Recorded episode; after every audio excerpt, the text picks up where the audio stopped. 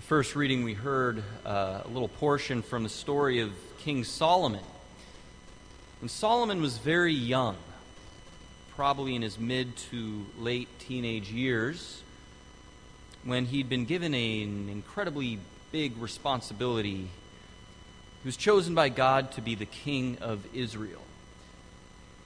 Now, we need to stop right there and ponder that because we don't often think of young people the way that God does. In our own culture, we don't think of young men and women in their mid to late teens as being worthy of big responsibilities. And yet, here is God making Solomon the king of Israel. But of course, God choosing young people for great things doesn't end there. Mary was in her mid teenage years when she was chosen to be the mother of Jesus. Similarly, our own church's history is full of young people who were given enormous responsibilities and who showed very deep faith. In the early 1900s, the Mexican government had become very anti Catholic and had begun to persecute the church. The Cristeros were a group that fought for their faith in the midst of this persecution. Among them was a 14 year old named Jose Sanchez del Rio. Jose was captured by the Mexican army and was told that he would be set free if he renounced his Catholic faith. They tortured him, and all he needed to say was, Jesus Christ is dead but all he would say is, Viva Cristo Rey. Christ the King lives. Long live Christ the King. Despite this torture, he never backed down. He never renounced his faith. And he was eventually killed by the Mexican government. St. Therese of Lisieux was only 15 when she entered a Carmelite monastery and she was not much older when she wrote one of the deepest works of Christian spirituality that has ever been written. In fact, it's her diary. So even as a 15 year old, she was writing some very profound thoughts. Pier Giorgio Frassati became active in the St. Vincent de Paul Society at the age of 17, offered thousands of small acts of kindness and charity to the poor, even was taking care of dozens of families at one time in his native town of Turin. I could go on and on, but it's clear that God is not waiting for our young Catholics to graduate high school or to graduate from college to live out their faith devoutly in the real world. God is calling our young parishioners right now to an active life of faith. Our young parishioners have already been given this responsibility. So we need to be clear that being young, it's not an excuse to live the faith half heartedly. But I also want to apologize because as a church, we haven't always had the highest standards for our young people. I've mentioned this before, but we demand greatness from our young people in so many things. We want them to be the best athletes. We want them to have the best grades and go to the best college that they can. We want them to excel in all of these worldly things. But when it comes to living out the faith, we often teach our youth to settle for mediocrity. The message we send through our actions is that living out our faith is too demanding. We can't possibly do it. And it really isn't worth it anyway. There's other things that are more important. Our expectations for so many of our young people have gone far too low. And I think it's actually, I think we insult a lot of our young Catholics when we don't uh, call them to a higher standard.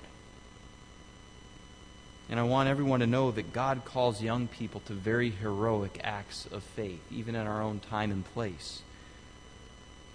But that God calls young people to this, we all know this, doesn't mean that it is easy.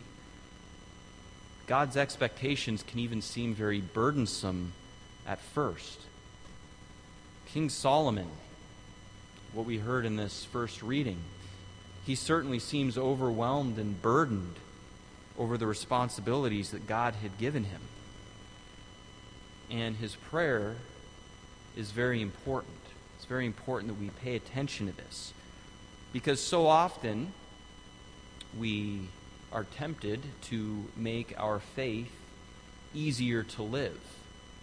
Okay, if young people have lost interest in the church, we want to make it easier, uh, lower some of these demands. Uh, but it's clear from the story that Solomon didn't ask for this. He didn't ask God to make it easier for him to be a king.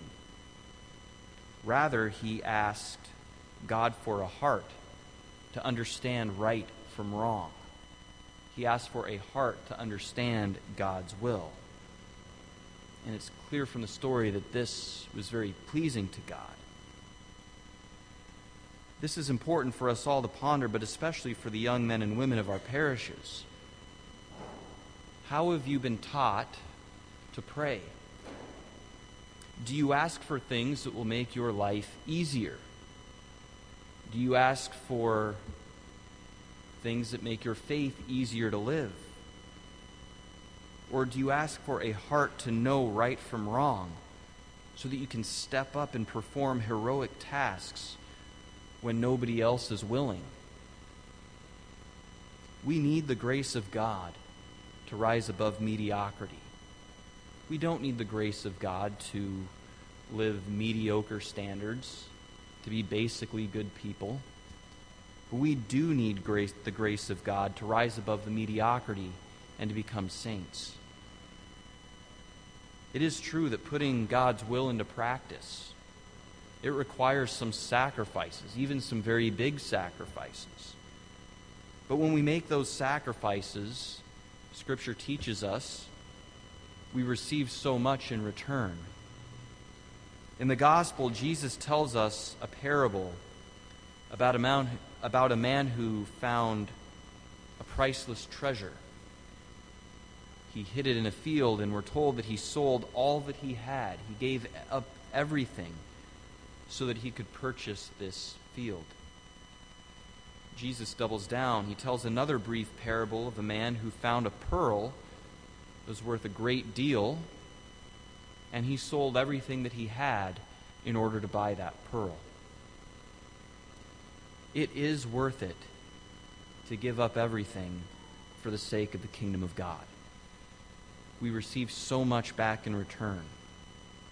But selling everything to buy that field is difficult. It does require us to have a great deal of trust. And I know that it isn't always easy to have that trust. I remember just a couple days after I was ordained a deacon, I think I may have said this before, but I, went back to seminary and, and, and was really sort of uh, uh, alone for the first time. My friends and family, they'd all, uh, of course, I wasn't around them. And I remember as soon as I had some time to, to think, I remember a great sense of panic. I started to ask, what if God isn't there to back me up? What if He abandons me? What if He brought me all this way? He's playing some cruel joke on me. It was a terrifying experience. Those feelings happen when we commit ourselves to God's kingdom and when we make these sacrifices. And when they do, when these feelings do show up, we need to remember that the roles in this parable, the roles in these parables, are actually reversed. They're reversible.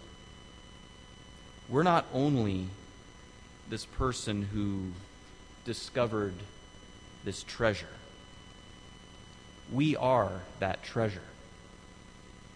We are not only the merchant who found this pearl of great price and sold everything that he had so he could purchase it. We are also that priceless pearl. And Jesus is the man who gave up everything to take possession of us. God came down from heaven, became human, and offered everything to purchase our life. Believing that can make a world of difference. It means everything. Believing that means that we can trust God and entrust the entirety of our life to his plan. And when we do, to use St. Paul's words in the second reading, we will be conformed to the image of Christ. We will see the world through his eyes and think with his very mind. We'll live in the world just as he did. And we will eventually be glorified as all the saints in Christ have been glorified.